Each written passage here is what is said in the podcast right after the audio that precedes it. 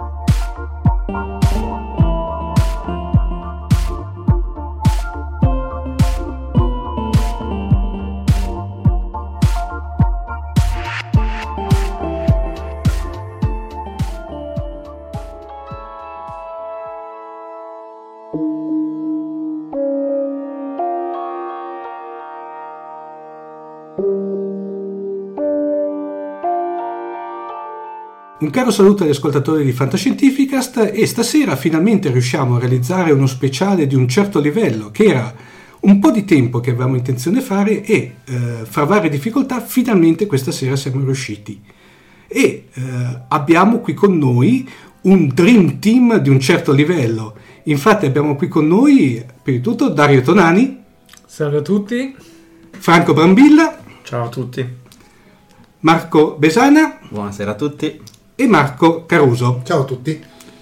Dunque, dato che c'è qui Dario Tonani, è ovvio che avete già capito il, eh, l'oggetto di questo, di questo speciale. Diciamo che parliamo di Mondo 9. Però, Dario, prima di iniziare a parlare di, di, questo, di questa opera, eh, per i pochissimi, veramente pochi che non ti conoscono, vuoi un attimino parlarci di te? Sì, allora, sono giornalista di professione, la mia attività principale per cui è scrivere, ma scrivere in modo completamente diverso dal, dal narratore e dallo scrittore. Eh, appassionato di narrativa di genere da sempre, soprattutto di, di, fantascienza, ma anche di fantasy, di horror. Ho cominciato a scrivere giovanissimo, il primo racconto pubblicato a 19 anni sono arrivato al romanzo un pochino più tardi, però insomma credo di avere eh, bruciato un po' le tappe in questi, in questi ultimi anni e Mondo 9 mi, me ne ha dato la possibilità. Andiamo a rotazione, invece Franco, anche te per i pochi che non ti conoscono. Ciao a tutti, io sono Franco Grambilla, sono un illustratore, da una ventina d'anni copertinista di, fondamentalmente degli Urania, quindi di Mondadori Oltre agli Urania mi è capitato di illustrare, a parte le varie collane figlie, quindi vari mille mondi, Urania collezione, mh, mm, Oscar, eh, Strade Blu, altre cose sempre di, diciamo, di casa Mondadori. Beh, il mio lavoro è quello di fare l'illustratore, fondamentalmente. Mentre invece i due, i due marchi... allora, inizio io, io ho iniziato eh, cioè arrivo dal mondo del circo e della musica, ho iniziato a studiare musica che avevo 7 anni, classiche lezioni di pianoforti.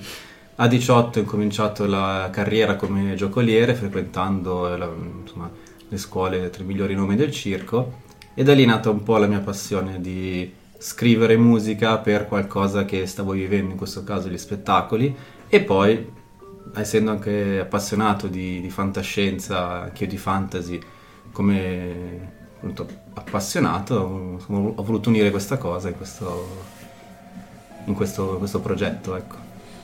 Niente, invece io ho cominciato bene o male anch'io, sì, avevo 12 anni, iniziando però con lo studio di, di musica elettronica, con i mezzi che c'erano ovviamente ai tempi.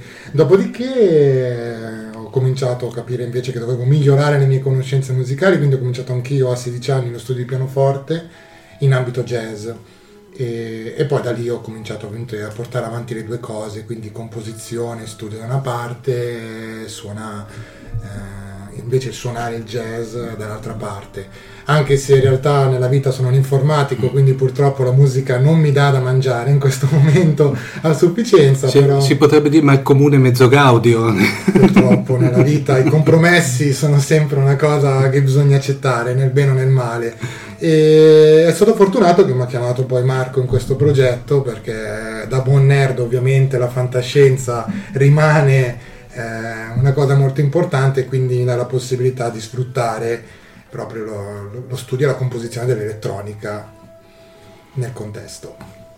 Dario, prima dicevi che praticamente hai cominciato anche in altri ambiti, non strettamente fantascientifici, la tua attività.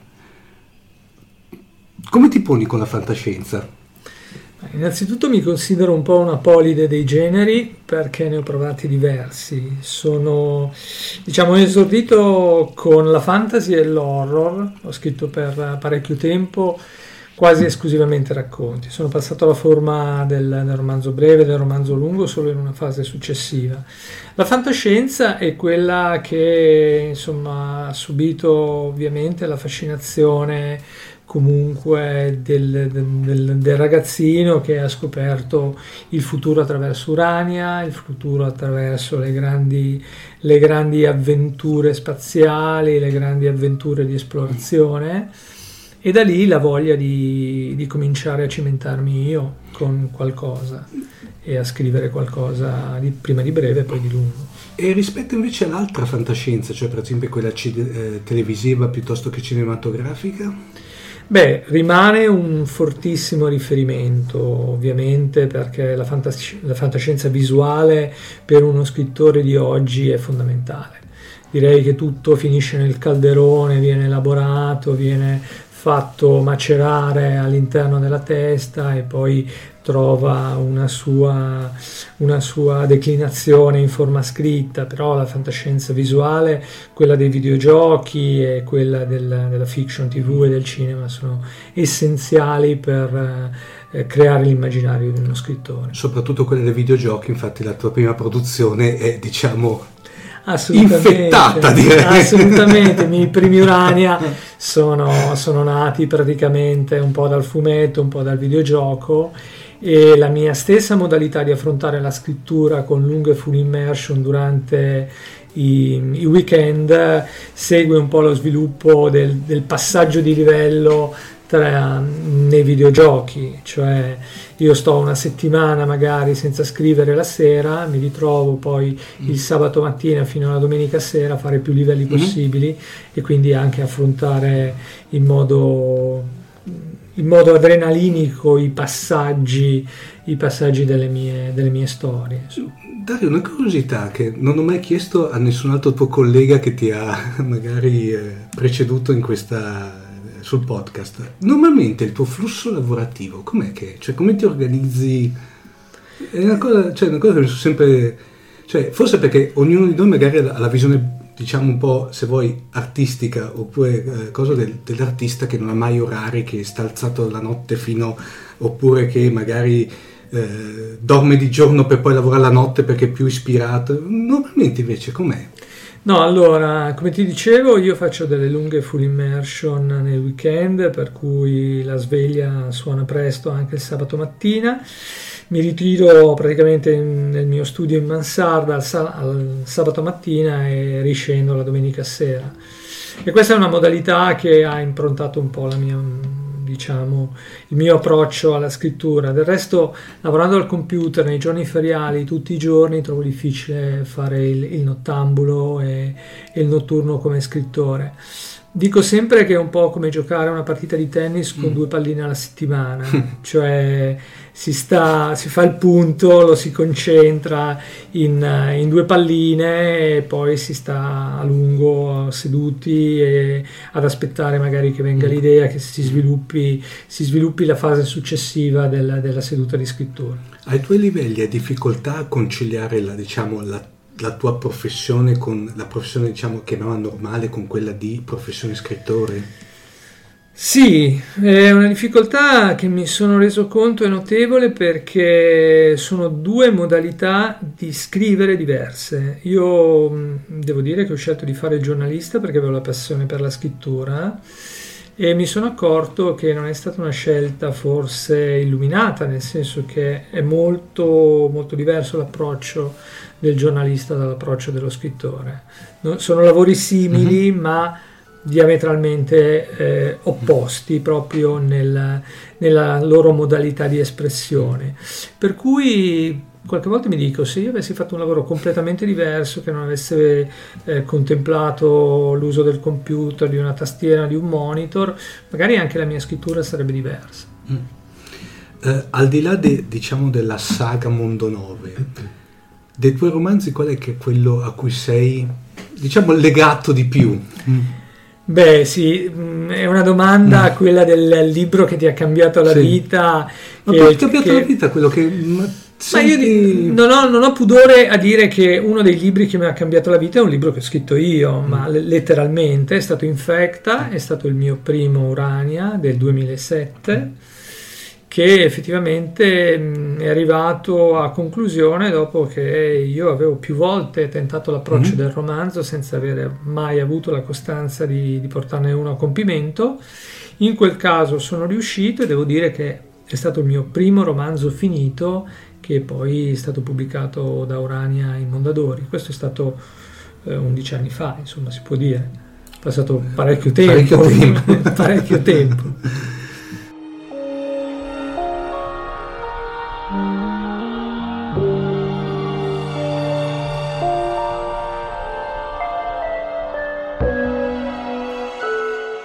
Invece Dario, eh, Mondo 9, l'idea, ce ne vuoi parlare?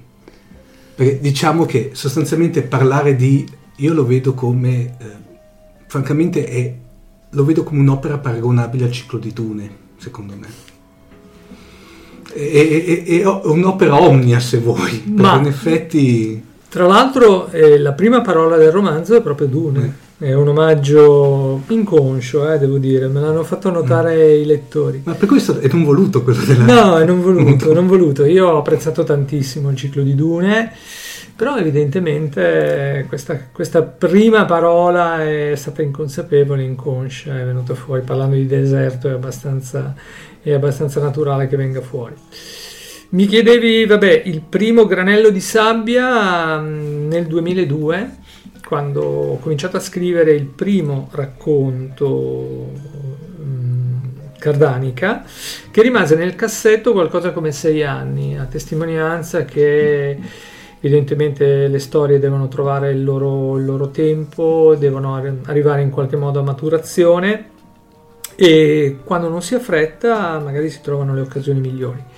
Sei anni dopo è stato pubblicato su Robot in forma cartacea su Robot 54 della, della, dell'House Books e da allora ha avuto una prima incarnazione in formato digitale per la 40K che era un'etichetta di Book Republic che pubblicò prima Cardanica che ebbe un eh, insperato, inatteso successo anche presso il pubblico che non leggeva fantascienza. Questo perché Dario? Scusa se tu... Questo perché era un tipo di fantascienza al di fuori un po' degli, degli schemi e devo dire anche dei pregiudizi. Forse non è anche perché a suo tempo avevi un po' anticipato i tempi con un genere che se vuoi dopo è, è diventato di moda dopo. sì, so dove vuoi arrivare, ecco. so dove vuoi arrivare alla parola steampunk che io uso no, con... No. Uh, con, uh, no, uso con um, una, certa, una, certa, misura perché i puristi dello steampunk uh, uh, hanno, hanno, ovviamente dei canoni precisi per identificarlo. Eh, in effetti Mondo 9 è un altro pianeta, non è un pianeta terrestre, quindi non può essere un'epoca vittoriana ben identificata, lo steampunk poi ha una sua una sua estetica che sicuramente è vicina a Mondo 9, però ha una collocazione sia temporale che fisica precisa. Ha delle specifiche ben precise. Ben precise, non voglio, usurpare, non voglio usurpare assolutamente un'etichetta. Comunque dicevo che Cardanica ha avuto un successo tale per cui l'editore mi ha convocato, mi ha chiesto di fare tre seguiti e quindi da lì l'idea di un, di un progetto che avrebbe potuto diventare seriale. Poi, ehm, come spesso accade, c'è magari un altro editore che ti chiede di mettere insieme i racconti che erano in qualche modo indipendenti e autoconclusivi e ho adottato questa tecnica degli anni 30-40 del cosiddetto fix up. Mm il fix up non è altro che dare l'architettura di romanzo a delle storie che sarebbero autoconclusive e indipendenti. Nacque in America al tempo dei, dei pulp, delle riviste popolari, ehm, nelle, quali, nelle quali comparivano storie con personaggi seriali, personaggi ricorrenti e, e nel, nello stesso tempo si stava sviluppando una vera e propria editoria da scaffale, da libreria di fantascienza, per cui molti editori, molti autori si trovarono nelle condizioni di recuperare gran parte del materiale che avevano pubblicato in forma periodica e in forma seriale su queste riviste. Però naturalmente le esigenze del, del, libro da libreria, da scaffale, erano quelle di avere un volume che avesse una fine e, e, e un inizio. Di conseguenza ehm, il fix up ehm, riunisce i racconti dando un respiro mm. e un'architettura che è quella del romanzo. Quindi laddove ci sono degli episodi autoconclusivi e indipendenti si cerca di collegarli in modo che diano la, diciamo, una, una parvenza di romanzo vero e proprio. Mondo 9 se ci, vuoi, se ci vuoi raccontare senza dare ovviamente spoiler, però diciamo dare come dire un, un, un, un quello che il termine adesso dice un, teaser trailer, dai. Eh, n- non è facile. Allora, Mondo 9 non è, non, è un, non è un mondo in qualche modo collocabile, è un mondo immaginario nell'universo in cui si suppone che eh, il progresso sia, fermo all'epoca del vapore. Sono, è un pianeta particolarmente inospitale, in gran parte ricoperto da deserti sconfinati, ma non solo, anche da banchise polari, da foreste pluviali, in cui eh, si muovono dei titanici veicoli a ruote, che sono di fatto delle navi, e eh, a differenza che muoversi nel, nel, mare, nell'oceano, nell'acqua, si muovono sulle sabbie, sulle dune. Però il principio è lo stesso, cadere da una nave, l'equivalente, da una nave di mondo 9, l'equivalente che cadere in, uh, in mare da, da, una nave terrestre. Le possibilità di sopravvivenza sono molto limitate perché le sabbie sono tossiche. Quindi è una classica avventura marinaresca in cui eh, l'acqua è sostituita dalla sabbia. Questo per darti il mood. Eh, posso anche dire eh, le navi hanno una loro coscienza, sono in grado di comunicare con i loro equipaggi, sono in grado di sognare, sono in grado di maturare, sono in grado di crescere anche fisicamente e questo le identifica di fatto come una specie autoctona.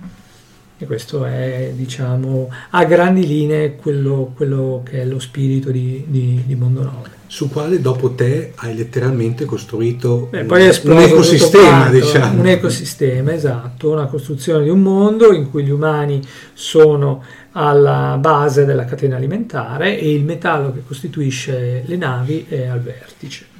Invece dell'ultimo, si può dire, l'ultimo non di capitolo è sbagliato, diciamo dell'ultima tassello, dell'ultima casella di Mondo 9, cosa ci vuole? Ecco, innanzitutto spero che non sia l'ultimo, né sì. tassello, no, né... No, parlo ultimo in senso cronologico. no, no, sto scherzando, no. certo. No, allora, eh, Nella di Mondo 9 no, anche, anche, perché, scusa Dario, cioè, il prossimo ti rivolgiamo ospite. Ti ringrazio molto volentieri. No, comunque Naila di Mondo 9 è uscito il 25 di settembre nella collana Oscar Fantastica, che è una caratterizzazione degli Oscar Mondadori. Mm. E questo ovviamente dà un po' la misura di quanto e di cosa sia diventato Mondo 9 nel corso degli anni, da, da quel 2002 che dicevamo, che dicevamo prima. È il primo romanzo cosiddetto in original, cioè inedito, che arriva in, in, Oscar Mondadori, mi dicono le memorie storiche dai tempi di Roberto Vacca, perché Evangelisti, Valerio Evangelisti era arrivato in, in, in, in libreria eh, con i suoi libri dall'edicola da Orania con testi che erano esattamente quelli, quelli di Urania. E invece la redazione di Oscar Fantastica ha dato diciamo, la preferenza a un inedito. Avrebbe potuto recuperare Cronache di Mondo 9, mm. che è stato il libro precedente, è stato il primo Mille Mondi interamente dedicato a un autore italiano, però per ragioni anche comprensibili voleva un romanzo più che una raccolta di racconti con la tecnica che dicevamo prima del fix up. Ti ha soddisfatto fare... Ma è stato, è stato, splendido anche perché io dico sempre per uno scrittore avere un editore che chiede un seguito mm. è sempre mm. una, un attestato di grandissima fiducia, di grandissima stima e anche una testimonianza di un certo successo, di un certo gradimento del pubblico. Per cui potersi cimentare con qualcosa che ha già funzionato ti, ti dà un'ulteriore carica. Mm, quello che dico quello che dicevo prima circa il fatto che spero che non sia l'ultimo, eh, questo libro eh, è che eh, Mondo 9 è un cantiere aperto, le cose da dire sono ancora tantissime. È un, universo. È un universo, un mondo da scoprire, un mondo in cui c'è tantissimo sotto la sabbia.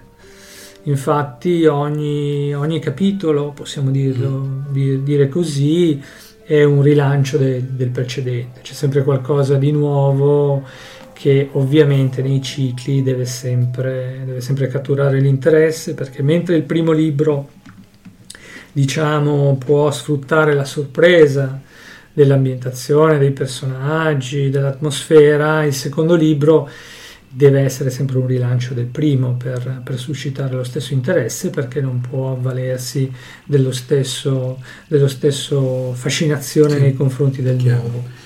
Si può dire che Naila è un po' verticale? Eh, beh, mm, forse. Allora, cominciamo col dire che Naila... È più microscopico. nel senso di... Beh, sì, più mirato, è un romanzo per cui è una storia sola. E questo cambia, cambia mm, proprio il, il il, il senso dei, de, del, del, libro, cioè è una storia che si sviluppa su tantissime pagine, i personaggi sono, sono stati creati per, per, avere uno sviluppo un po', un po' più, anzi molto più articolato che non in un racconto. Se mi permetti voglio dire una cosa che eh, ci tengo a ribadire, è un romanzo un po' dedicato a tutte le donne, nel senso che Naila è l'unica comandante donna di Mondo 9 e quindi rappresenta e racchiude tutte le donne che lottano quotidianamente per affermare la propria autonomia, indipendenza, mm. eh, ruolo nella società e ruolo nel mondo del lavoro. Il fatto che una comandante donna in un ambiente tipicamente maschile come quello della marineria arrivi a essere quello che arriva a essere lei, Poi un, mi fa dire è un libro per le donne. In un ambiente estremo come quello di Montonove. In un ambiente estremo in cui l'estremità non è soltanto eh, il fatto che l'ambiente sia particolarmente ostile, ma il fatto è che è un ambiente maschile in cui ogni donna eh, incontrata in un contesto di nave o di banchino o di molo del porto viene considerata più che un comandante un un, un marinaio, mm-hmm. insomma, o un'addetta alle cucine. Naturalmente io gioco su, su, questo, su questo pregiudizio dedicando invece alle donne un ruolo di, di grande autonomia, di grande responsabilità, perché Naila ha la responsabilità di un, di un equipaggio di uomini che finiranno per essere un po' la sua famiglia e dovrà districarsi in un mondo tipicamente maschile che la osteggerà in tutti i modi.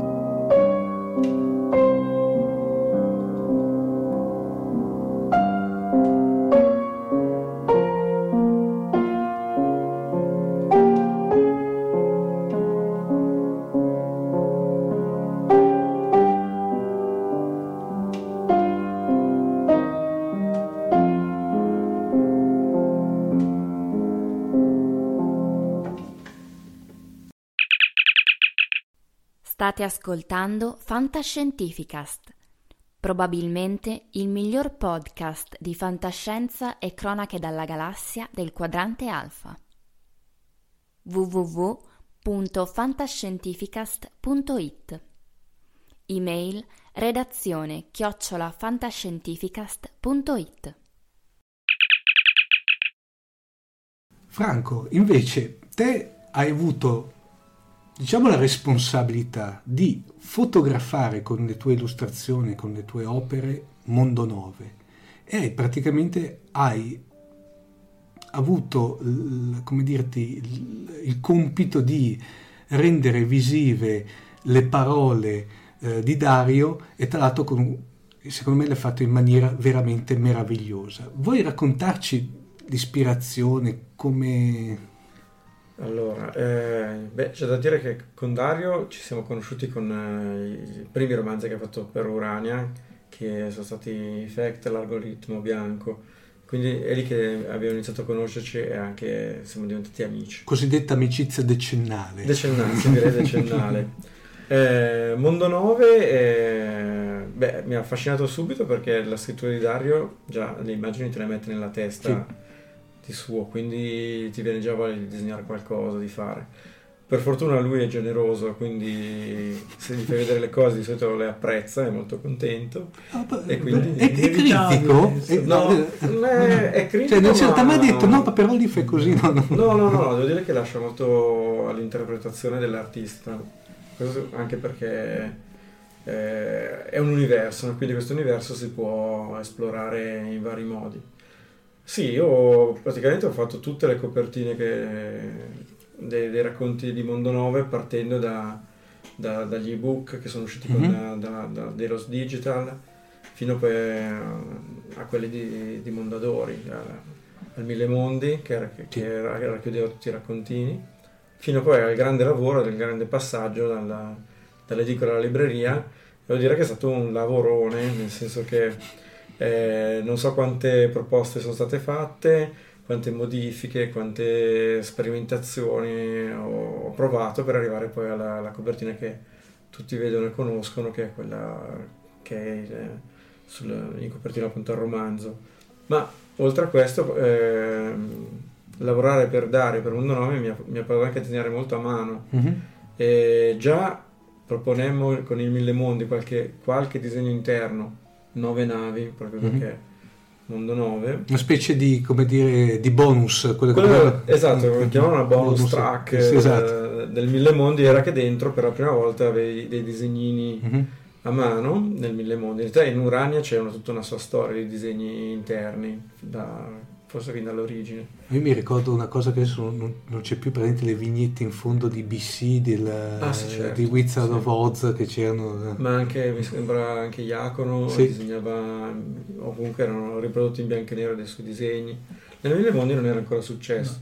No. Adesso abbiamo portato la cosa anche nel- negli Oscar, eh, perché ne- in fondo al romanzo c'è un glossario illustrato, quindi ci sono svariate voci di, di cose, animali, personaggi di Mondo 9 ridisegnati da me e, poi sono stati impaginati come se fosse una piccola enciclopedia. Mm. Anche perché poi ha trovato un posto nel libro, cioè ai, comandanti delle navi eh, viene regalato quando raggiungono appunto il comando un volumetto di questi eh, viaggi illustrati da, da questo mm, eh, eh, viaggiatore di Mondo 9 che ha raccolto durante i viaggi queste descrizione, come se esistesse questo personaggio. e che di battesimo si chiama Frank, Frank, come chiaro omaggio all'illustratore Sì. Frank la Brambilla. Frank Brambilla, eh, sì. Ehm, notavo, ehm, visto che sono reduce da una full immersion di lettura di fumetti per aver realizzato da poco uno speciale sui, diciamo, il sesso nei fumetti di fantascienza, ho da poco vi- ehm, riletto, perché l'avevo letto un po' di tempo fa, ma in maniera molto superficiale, invece adesso l'ho potuto apprezzare proprio nella versione integrale, Il mondo di Elena di Moebius. Io l'ho trovato veramente molto simile, se non per il viraggio dei colori, perché lì parliamo di colori tutti virati sull'azzurro, sul verde, alla tua opera che hai fatto su Mondo 9. Cioè, nel senso che vedendolo mi sono molto ritrovato.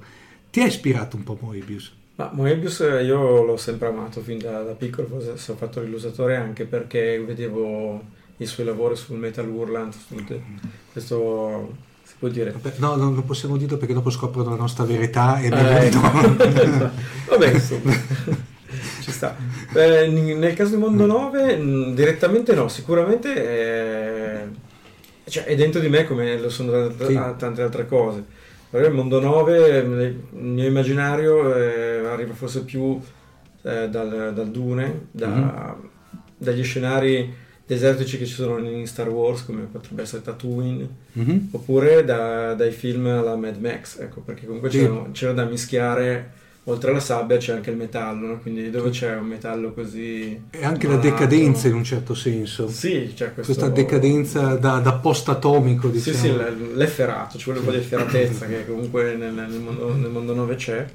Quindi no, comunque è un grandissimo complimento perché Moebius insomma, uno dei massimi, secondo me, secondo me, di- disegnatore. Per cui da quanto ho capito, ehm, Franco è stato un grosso impegno, però ti è anche piaciuto. Mi è eh. piaciuto moltissimo, sì. No, poi anche eh, questo sperimentare eh, mi sono accorto poi che sta ricadendo nelle tavole che faccio per, per Urania. Mm. Cioè sono cambiate, da, da quando poi c'è stato questo sforzo, questo- Cioè, questa cosa, adesso... è un'esperienza che ti ha segnato, sabbia, esatto, senso, sabbia. ti è rimasto dentro- nel- che una volta erano più...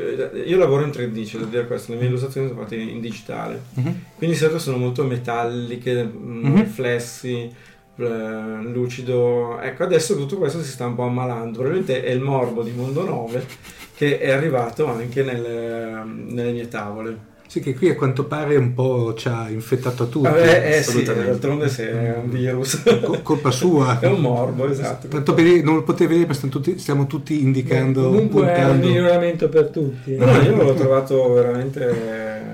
No, tra l'altro c'è una cosa curiosa da dire, nel senso che i Mondadori ovviamente volevano una copertina che eh, fosse completamente diversa da quella degli Urani, per cui a Franco è stato chiesto di, di fare uno sforzo eh, notevole per differenziarsi da se stesso, che penso per un, un autore sia una delle, delle- delle imprese più impegnative.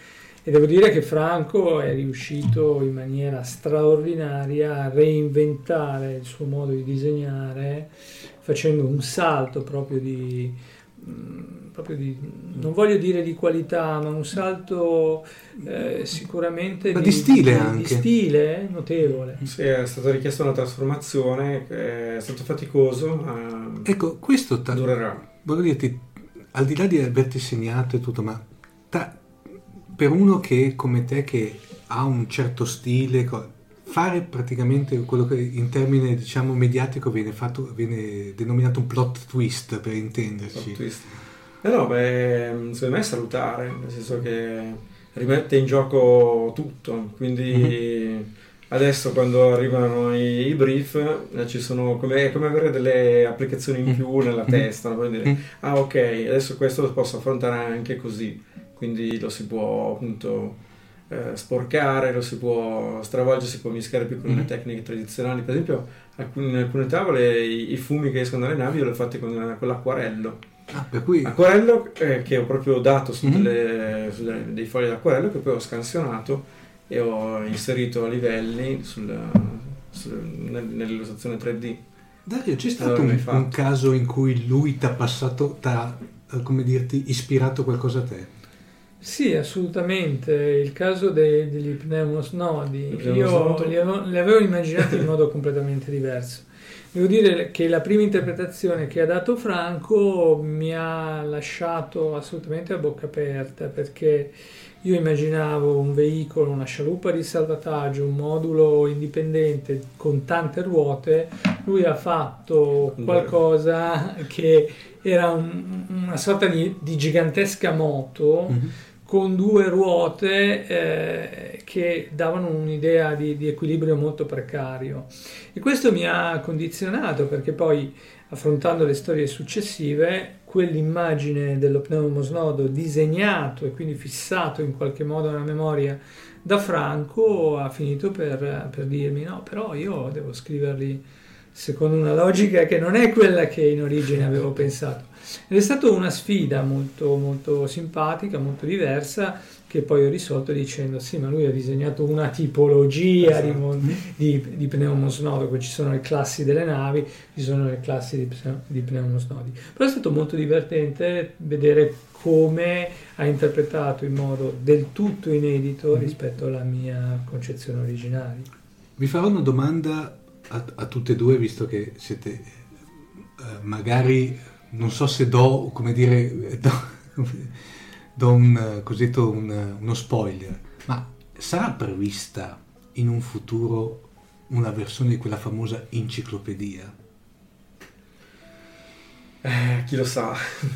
Noi abbiamo realizzato insieme il The Art of, che è un po' scimmiottando quelli che- quello che fanno gli americani. Sì. Quando sviluppano un videogioco o un film, dopo di solito si trova in, in- in libreria una The Art of, che Sì. sono la raccolta di tutti i disegni. Fatti a livello, diciamo, fotografico. Sì, Sì. eh, dal- dallo schizzo alla- all'iperrealismo Mhm. per- quando stavano sviluppando il Mhm. progetto.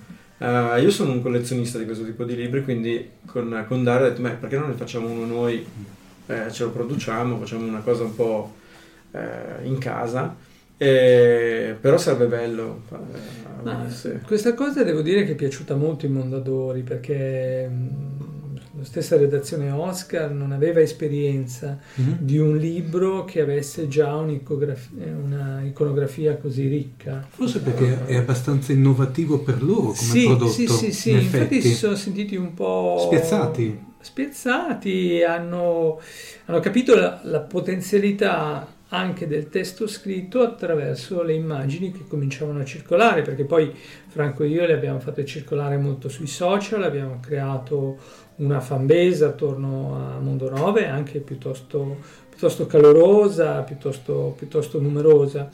Quindi mh, Mondadori si è sentita curiosamente attratta da- dal Mm. fatto che un libro che non era ancora stato mh, portato a, a- a livello di Oscar avesse già Mhm. una solida base di eh, appassionati che sapevano più o meno come erano fatte le, le- le scene, Sì, le navi, i personaggi, diciamo. avevano un'idea. Lui ha lavorato veramente come un concept artist, lavora con i registi, cioè disegna la scena prima di tradurla poi con, con- con gli attori.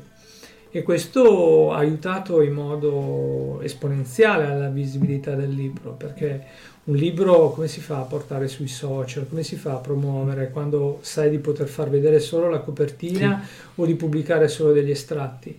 Franco è riuscito di volta in volta a illustrare tantissime scene, tantissimi contesti, tantissimi personaggi. Ha creato veramente qualcosa che non, non c'era nell'ambiente. Si può dire che ha fatto dei book editoriale. In un certo Sì, senso? Beh, sì, sì, sì, proprio, abbiamo anche sì. fatto dei veri e propri book trailer perché chi ha fatto i, i book trailer eh, originali di, sia delle cronache di Naila di Mondonove che Diego Capani ha lavorato sulle immagini di, di Franco Brambilla e ha usato tecniche di animazione per animare Sulle dei disegni di, di Tra Franco. l'altro lo ringrazio perché ha fatto dei Ha fatto un lavoro un splendido, lui è un professionista che lavora con, eh, con gli audiovisivi, che lavora con diversi media e ha creato veramente dei filmati splendidi. Per darvi prima della fanbase, mm, c'è stato prima, diciamo, oltre all'ufficialità del della- delle opere di, del- di- di Franco, c'è stato anche sotto un, un qualche uno a livello di tipo fan art che ha... Sì, assolutamente. Pensa che Mondonove ha avuto una declinazione persino musicale Mm. e questo non me lo sarei mai aspettato e più di una perché hanno cominciato eh, il- la band di, di Augusto Augusto Chiarle che è un autore steampunk molto apprezzato, il Wil- Wilmshust Machine. Fin. Nome difficilissimo, non ho ancora imparato a, a pronunciarlo, e poi eh, i, i due Marco che abbiamo qui con noi. Non immaginavo certo che multi- essere multitasking di Mondonove toccasse addirittura la musica. Ha sfiorato il videogioco, mi è stato chiesto da diverse persone di farne sia giochi da tavolo che giochi di ruolo, che giochi di carte. È stato fatto una versione beta di un videogioco, eh, però la musica è stato qualcosa che mi ha colpito particolarmente. Anche i Lego abbiamo fatto. Abbiamo fatto anche i Lego, no? però non si può dire, nel senso che abbiamo fatto i matto- la versione Ecco, metti i mattoncini perché Eh, se metti- metti Lego sì. arrivano a bussare. Eh. si- No, in realtà abbiamo, abbiamo ah, ci abbiamo giocato, sì. per carità. Eh, Essendo anche giocatori di con Lego fin da piccoli, eh, venuto naturale fare anche questo. comunque abbiamo distrutto le prove. Sì, I miei perché- figli hanno distrutto tutto, non esiste niente. Però si potrebbe proporle a un certo punto. Sì, abbiamo, sappiamo che c'è una, Ci abbiamo una anche pensato, non è così complicata, facile. Non è, co- non è così facile. poi- Però, anche perché avendo distrutto i modelli, eh, Sì. creare le istruzioni per montarli non sarebbe molto facile.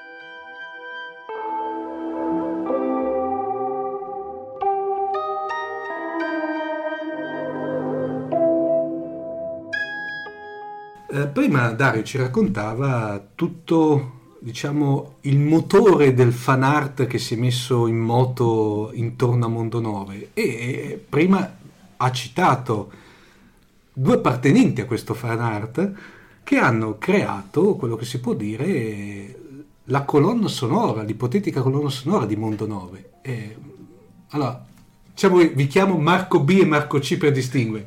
Marco B che sarebbe poi Marco Besana. Raccontaci un attimo, ehm, l'idea, nel senso l'ispirazione che ti è venuta in mente per, per mettere in, musica sullo spartito Mondo 9. Allora, in realtà è stata una combinazione di casi, nel senso che proprio mentre stavo sperimentando per la prima volta musica elettronica, quindi su sintetizzatori analogici, sono entrato in contatto col, col libro eh, Croniche di Mondo 9 e come disse ai tempi anche a Dario, io non ero, diciamo, non era la mia nave, ma la nave ha scelto che io ero il suo equipaggio. E quindi lì ho cominciato ad avere questa idea a, pro- a, mm, produrre le prime, le prime sperimentazioni. Eh, ho capito che mi serviva un, uh, un guardia sabbia, mettiamolo così per usare sempre il termine, e sempre per caso ho incontrato Marco Caruso che appunto mi ha, mi ha fatto da scenografo musicale. L'idea da come viene? Franco diceva prima che ti dà le immagini il libro, in realtà il libro è a cinque sensi, perché ci sono odori, puzze soprattutto, ci sono immagini, eh, ci sono temperature e ci sono chiaramente rumori che non sono solamente dei rumori, ma essendo macchine sono rumori ripetitivi, quindi per me mentre leggevo li sentivo già in, in ritmica, anche strane queste strutture che cambiano, i fischi di vapore, i cilindri forati degli organetti sono esattamente quello che si fa nella musica elettronica, avere una sequenza di eh, loop che, che si ripete con timbriche diverse e poi abbiamo anche a livello musicale tanti ambienti, perché nei racconti comunque sì c'è il deserto, ma c'è la neve, c'è l'acqua, c'è la giungla anche, c'è il- una serie di atmosfere che sono tutte traducibili in suoni e musica ehm, con eh, varie tipologie di strumenti. In questo caso Marco mi ha dato una, una mano perché è stato diciamo, il mio scenografo musicale. La cosa bella è che la prima volta che mi capita nei, nei vo- lavori che faccio in giro, io avevo in mente un'idea che la trasmetteva lui che non aveva ancora letto i racconti, infatti eh, la sta recuperando adesso, e riusciva a fare esattamente l'immagine che avevo in testa. Su quella io poi prendevo eh, due strumenti, o tre a seconda dei, dei personaggi che in- si incontrano nel racconto, e su quello costruivo io la melodia facendo raccontare diciamo, il tema dei personaggi o la loro storia all'interno, quindi modificando anche a seconda di quello che succede nel... Cioè, hai fatto proprio un- veramente un lavoro di soundtrack a tutti gli effetti. Sì, anche sì, soundtrack e anche concept. Comunque, per andare a cercare un esempio, faccio un esempio per tutti. ehm, Victor o ehm, il, qua- quando viene assorbito dalla macchina cambia timbrica. La stessa melodia viene riproposta in un'altra, un'altra timbrica perché è la macchina che parla col, la tem- col tema di Victor. Quindi questa è un po' l'idea. Tra l'altro poi ehm, lo leggerete tranquillamente nelle, show notes dell'episodio, eh, la musica di, questa, di questo speciale sono tutte create da- dal duo dei Marchi. Adesso non so se avete un nome, un nome d'arte, perché io non ve, perdonatemi non ve l'ho chiesto. Allora, per ora abbiamo pensato solamente a KJ, che sono le iniziali dei nostri nomi d'arte. Adesso stiamo sviluppando il progetto, ci siamo concentrati adesso su quella che è la sostanza. Mhm. Poi, quando ovviamente avremo anche più, più sostanza, saremo pronti anche per interfacciarci con un progetto più, più- più completo anche. Una domanda che mi è venuta in mente adesso, Dario e Franco, prima dell'avvento diciamo dei, eh, di, di una colonna, praticamente a questo punto diciamo una colonna sonora ufficiale di Mondo 9, durante, quando te eh, scrivevi, ma anche te e nel tuo caso disegnavi, avevate una ipotetica musica di sottofondo? Allora, io ehm, ascolto musica tutto il tempo mentre Mm. disegno, però non è legato magari a quello che sto disegnando, quindi non, no, non, ho una colonna sonora mon- mondonoviana, un'altra urania, un'altra per, se faccio un giallo, però la musica l'ascolto Per, per cui diciamo, intanto, che, intanto anche quando lavorai a Mondo 9 era totalmente randomica la, Sì. la- la musica sotto. Te invece Dario? eh, No, io anzi eh, una volta scrivevo con delle cuffie in testa per isolarmi completamente da qualsiasi rumore esterno. Poi mi sono abituato almeno a lavorare con i, con i rumori d'ambiente e comunque la colonna sonora per me di Mondo 9 è il vento. È il vento, il rumore della sabbia che si alza e il rumore ovviamente meccanico del- degli argani, del- del- del- dei- delle varie, degli vari organi meccanici che si muovono, ma soprattutto il vento, che è una forma di, di silenzio eh, sonoro. Per me Sì. il vento è un silenzio sonoro. E poi devo dire la verità, eh, che, che ne dicono aiuta a concentrarsi, Sì. a focalizzare più Sì, che sì, concentrarsi. Poi ti dico, io amo molto mm, alzarmi mentre scrivo, mimare alcune scene, mm, interpretare certi dialoghi a voce alta, quindi faccio io in qualche modo da colonna sonora quello che scrivo. Per cui diciamo, eh, se vuoi è veramente a questo punto un, un- lavoro tu- Sì. sensoriale a 360 Sensoriale gradi. a 360 gradi.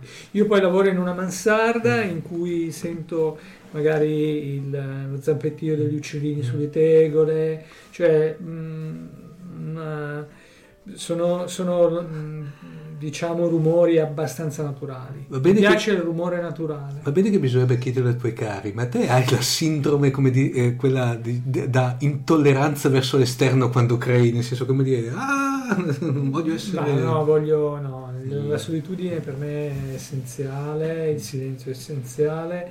Trovo che il lavoro di uno scrittore sia un lavoro di, di grandissima solitudine che poi viene improvvisamente a esplodere in mezzo agli altri, però si, si è, Ballard diceva, si è squadre, gli scrittori sono squadre di un'unica persona che hanno bisogno dell'incoraggiamento dalla folla. Però si rimane squadra di un'unica persona per il 90% della produzione. Cui in effetti è una, è una solitudine, se vuoi bellissima, però pur sempre una solitudine. Bellissima e poi i social abbreviano il tempo, la rendono più in qualche modo più, più sopportabile perché il contatto col pubblico ce l'hai attraverso i social, però è sempre un contatto molto silenzioso, si parlava di musica, si parlava Sì. di colonna sonora. Eh, per me l'accompagnamento è il rumore dei tasti e quindi è molto molto soffuso. Marchi, eh, nel vostro lavoro di creazione di questa colonna sonora vi siete ispirati a qualche artista in particolare? Si parlava prima di una deriva elettronica. Vado io? Vai tu, sto Ciro. Ok. Eh, Marco C, questa Ma volta ti sì, tocca. Questa volta tocca a me.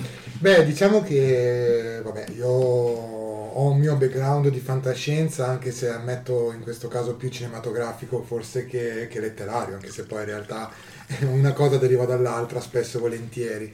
Quindi è un- comunque una conoscenza abbastanza approfondita, possiamo dire così, anche della musica elettronica. Quindi ehm, l'immaginario è sempre quello, si può partire, visto che parliamo, abbiamo scelto comunque l'elettronica come filo conduttore eh, per tutto il lavoro, quindi si parte più che altro da Vangelis, che è un po' stato uno tra i primi, se vogliamo, famosi a realizzare un qualcosa del genere, fino poi fondamentalmente a tutto lo sviluppo della musica elettronica, che ovviamente è abbastanza vasto. Io personalmente, per fare soprattutto gli ambienti, che sono una cosa molto particolare, essendo un libro comunque molto descrittivo in questo senso, ultimamente mi piace molto ascoltare due artisti che a me piacciono particolarmente, che sono Tim Hacker e William Basischi, che sono due compositori molto particolari nel- nell'ambito dell'elettronica, soprattutto legati alla drone music, quindi l'uso dei droni, quindi Mhm. musica molto statica in realtà, che si muove semplicemente con questi, con questi suoni che all'inizio sembrano statici ma in realtà hanno un movimento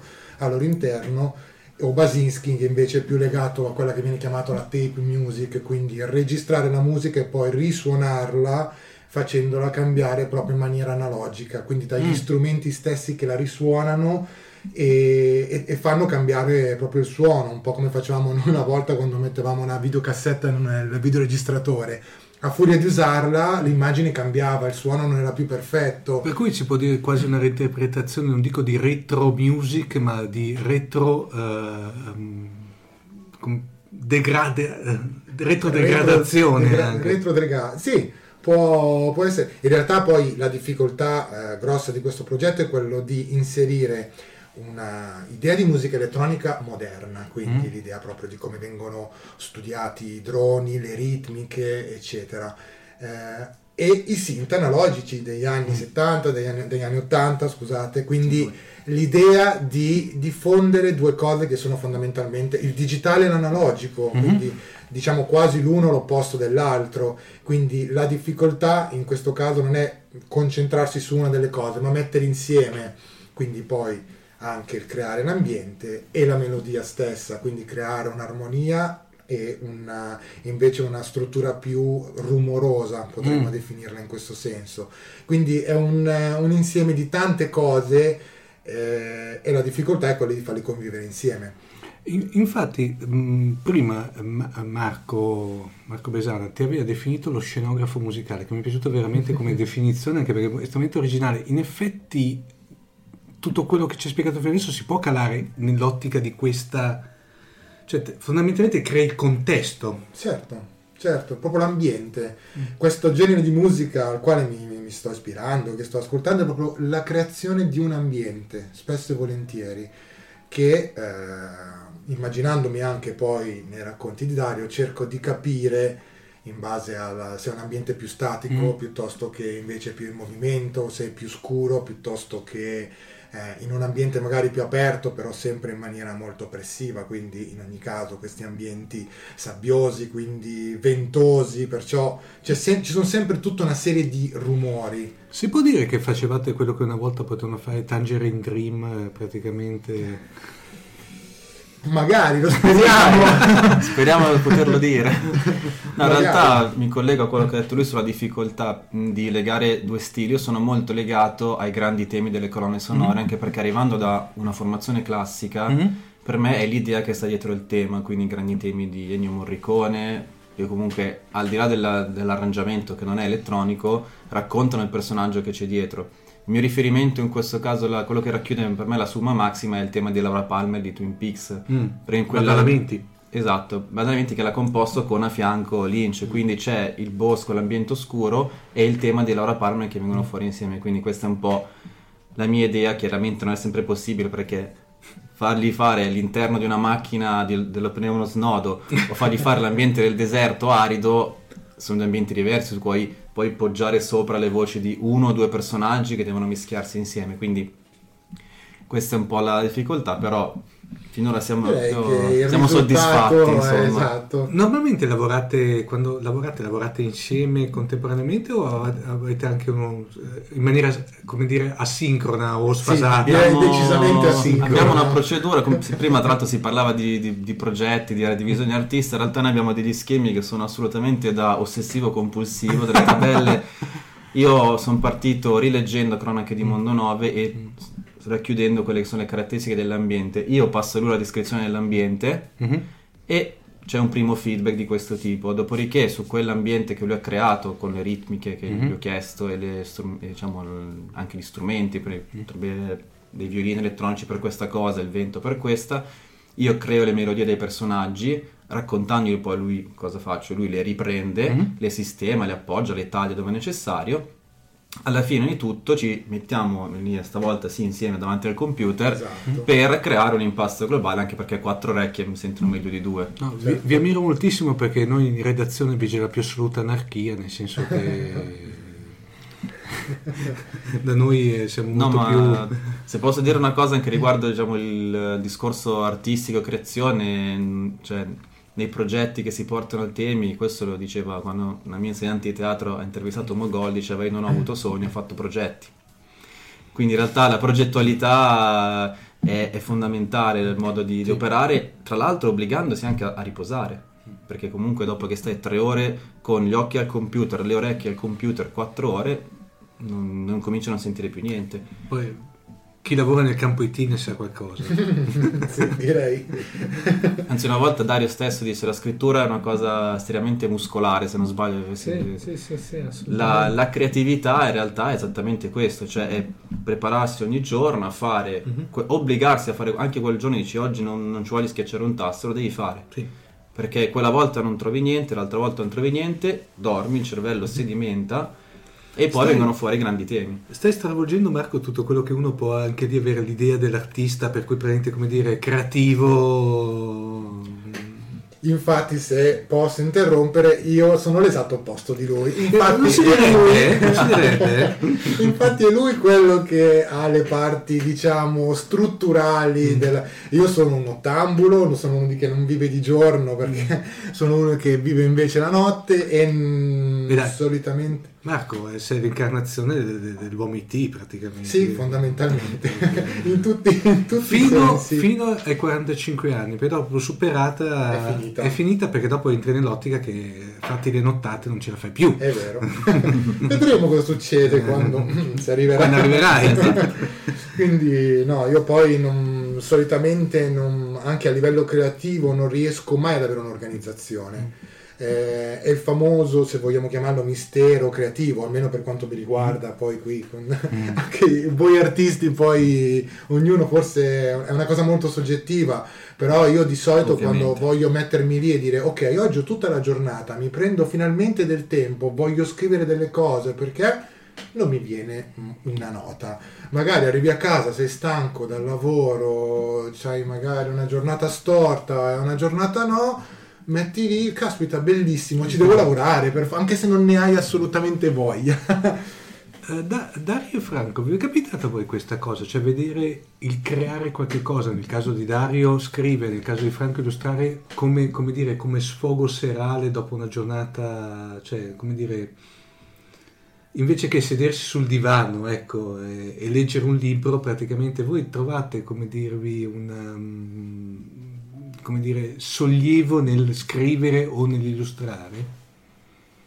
Mm, chi risponde? Dai. Ma io devo dire che sono per la disciplina assoluta nella scrittura, sono d'accordo con, con Marco B, nel senso che eh, effettivamente c'è qualcosa di, di, di, muscolare nella scrittura, ma in qualsiasi forma artistica che deve essere, deve essere addestrata.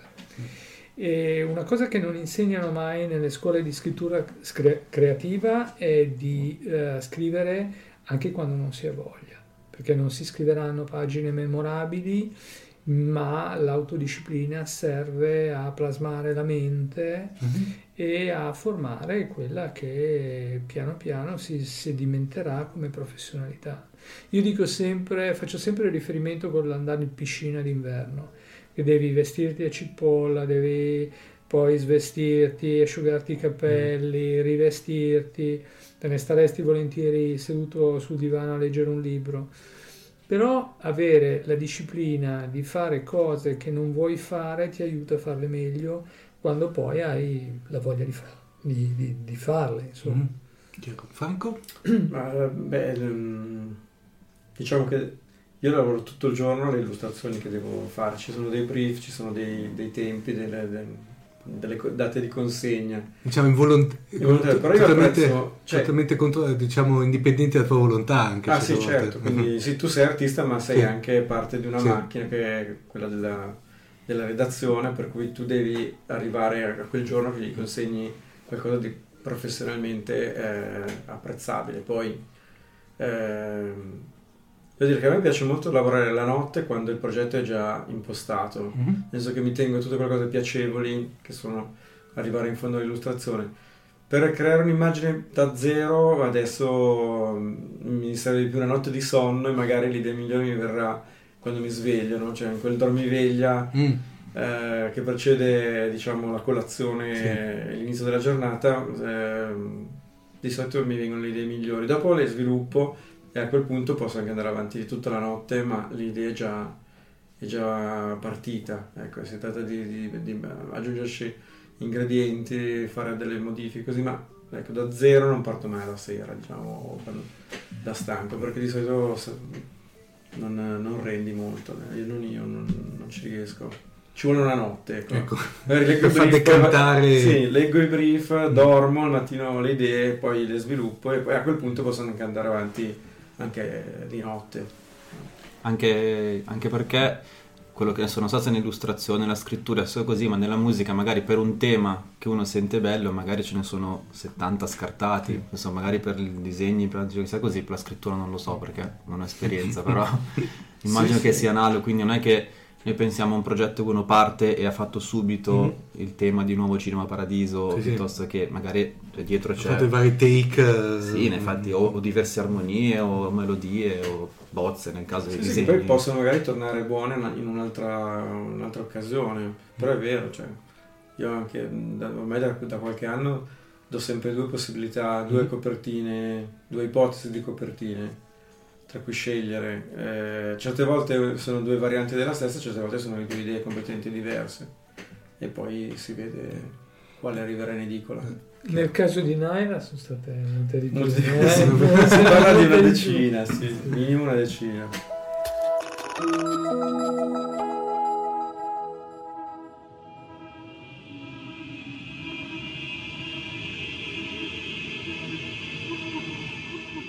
Eh, Dario, prima abbiamo qui, eh, se volete, eh, Franco che ha avuto, eh, dire, il compito di illustrare o rendere visivo Mondo 9. Tra, tra l'altro per quei due marchi che l'hanno reso, come dire, ascoltabile. Uh, ultimamente ho visto che è uscito il trailer di questo nuovo film che è Macchine Mortali. Devo dire la verità, io non l'ho visto mai completamente tutto, però dico, quel po- quel, quei pochi frame che, vedono, che vedo spesso in televisione mi hanno ricordato un sacco Mondo 9. A questo punto, secondo te, ci può stare una citazione da parte loro? Oppure eh, ti faccio anche un'altra domanda se vuoi dopo rispondermi. Un'ipotetica, ci sarà un'ipotetica trasposizione mediatica, diciamo, in movimento, perché visiva ce l'abbiamo già di Mondo 9 ma questo assolutamente io sto con i piedi per terra. Riguardo, riguardo Macchine Immortali, devo dire che è una domanda che mi, mi fanno molto spesso, nel senso che Macchine Immortali ha degli elementi che ricordano che ricordano Dune e che ricordano ovviamente anche Mondo 9, però il, il, romanzo che io ho letto è completamente diverso, parla di presupposti completamente diversi. Lì si parla di città in movimento che si muovono su cingoli in un contesto terrestre, chiaramente identificato anche dal punto di vista storico. Se non sbaglio è un post, post, post catastrofico, sì, giusto? Un post atomico eh, ucronico, nel senso che è spostato nel nostro passato e comunque è uno young adult, quindi la storia è una storia di avventura eh, con protagonista una ragazzina, se vogliamo i capelli rossi anche lei, se non ricordo male dal trailer ma diciamo al di là di questa estetica di vedere dei grossi complessi in movimento su cingoli o ruote si ferma lì la similitudine perché queste appunto sono città che in, un, in un'Europa in cui i mari e eh, soprattutto la Manica sono completamente prosciugati si muovono mm. sul, fondo, sul fondo del mare e come, come se si muovessero nel deserto, però non, diciamo, le similitudini si fermano al vedere grosse strutture che si muovono. Ecco. Bene, direi che, come dirvi, per oggi come dire, la nostra dose di Mondo 9 l'abbiamo avuta. Tra l'altro ricordiamo che io la butto lì come consiglio per gli acquisti per i regali di Natale. Ma magari ci può stare. Un libro si regala sempre e si riceve sempre volentieri. Soprattutto se. Soprattutto se. Eh, vabbè, ok. Però, come, no, anche perché è un, è un, bellissimo prodotto, secondo me. Prodotto, no, scusate, prodotto è brutto, una bellissima opera e, no, e vale cioè, hanno confezionato veramente un libro fatto molto bene mm. al di là della copertina di Franco c'è questo miscellanea enciclopedica che è una piccola chicca non so quanti Oscar abbiano, mm. abbiano una cosa di questo Sono tipo l'hanno voluta gli editor di, di Mondo 9, è stato, è stato, molto divertente anche scriverla, perché poi l'hanno impaginata come una vecchia enciclopedia, scegliendo il carattere, mettendo su due colonne. Insomma. Si diceva una volta regalatevelo e regalatelo. Assolutamente, perché... due copie, una per voi e una per il regalo. Per quanto invece riguarda i due marchi, visto che no, vi terremo come dire, costantemente aggiornati sulla loro produzione. Vi piace, ragazzi? Anche perché, nonostante, mm. se aggiungo una postilla, mm. se mi permetti, ah, prego. oltre a noi siamo partiti dalle cronache, mm. ma ovviamente c'è il racconto in cui appare Naila per la prima volta e il tema di Naila che tanto sì. metterai perché sì. te l'ho mandato in anteprima in mm. modalità super, super, casalinga registrata c'è già per cui avete, avete, come si suol dire una bonus track non da ridere anche allegata a questa puntata di Fantascientifica comunque a parte tutto adesso che vi abbiamo, parlo come redazione conosciuti, non vi molliamo tanto facilmente. Ecco, per cui non, l'idea era questa. Ci contavamo, eh, onestamente. Cavoli vostri, come si suol dire. Esatto. Bene, speravamo. Direi che per questo speciale è tutto, facciamo un ultimo giro di saluti, se volete fare un giro di saluti personalizzato, a questo punto, visto il periodo anche di auguri. Dario? Assolutamente, buon Natale e buon vento nelle vele. Falcone? Eh, ciao, un saluto a tutti e buone feste. Ciao, grazie di tutto e tenetevi pronti, con le orecchie pronte. Io auguro buone feste a tutti, volevo ringraziare personalmente Dario che ci ha coinvolto insomma, in, questa, in questa, questo podcast e per me insomma, è un grande riconoscimento. Insomma. Una persona che grazie mi ha ispirato, quindi per me è importante. E grazie naturalmente alla redazione che Uh, io, io, a nome mio personale poi di tutta la redazione vi ringrazio che finalmente ce l'abbiamo fatta a fare questa benedetto speciale per cui è giusto appunto arriva stre- a momenti come strana natalizia tra l'altro per cui sono fantastico. ancora più contento di ciò eh, grazie ancora a tutti e a questo punto noi nostri ascoltatori diamo appuntamento alla prossima puntata mi raccomando ah mi raccomando una cosa che vi ricordo ulteriormente che potete eh, commentarci sulla community telegram all'indirizzo t.me slash fsc community e poi soprattutto potete di nuovo ricommentare le puntate sul blog di Fantascientificast. Vi raccomando, eh, ovviamente non, non, eh, non, mettete commenti negativi né insulti perché sennò altrimenti vi mandiamo a casa Marco Taddia e sono cavoli vostri. Ciao a tutti, alla prossima! Avete ascoltato Fantascientificast, podcast di fantascienza e cronache dalla galassia. Da un'idea originale di Paolo Bianchi e Omer Serafini, con il contributo cibernetico del Cylon Prof Massimo De Santo e la partecipazione straordinaria di Elisa Elena Carollo.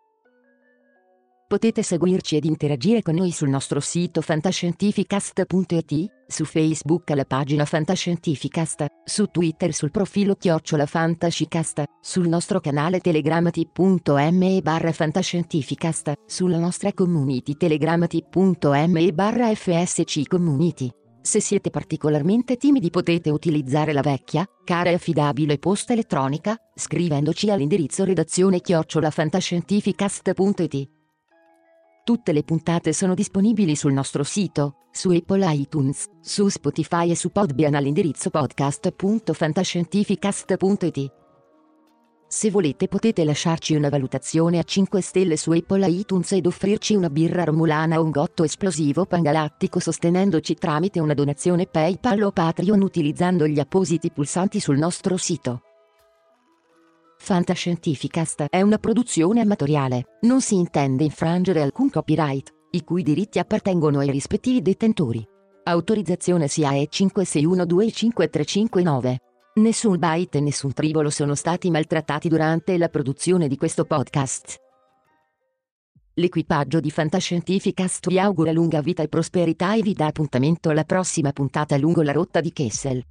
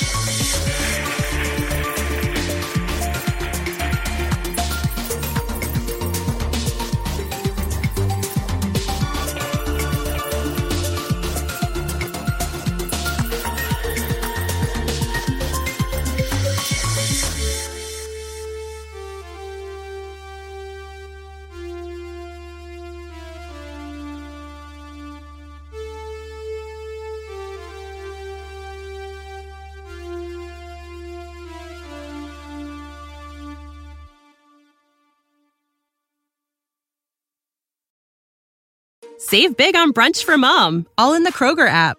Get 16 ounce packs of flavorful Angus 90% lean ground sirloin for $4.99 each with a digital coupon. Then buy two get two free on 12 packs of delicious Coca Cola, Pepsi, or 7UP, all with your card. Shop these deals at your local Kroger today or tap the screen now to download the Kroger app to save big today. Kroger, fresh for everyone. Prices and product availability subject to change. Restrictions apply. See site for details.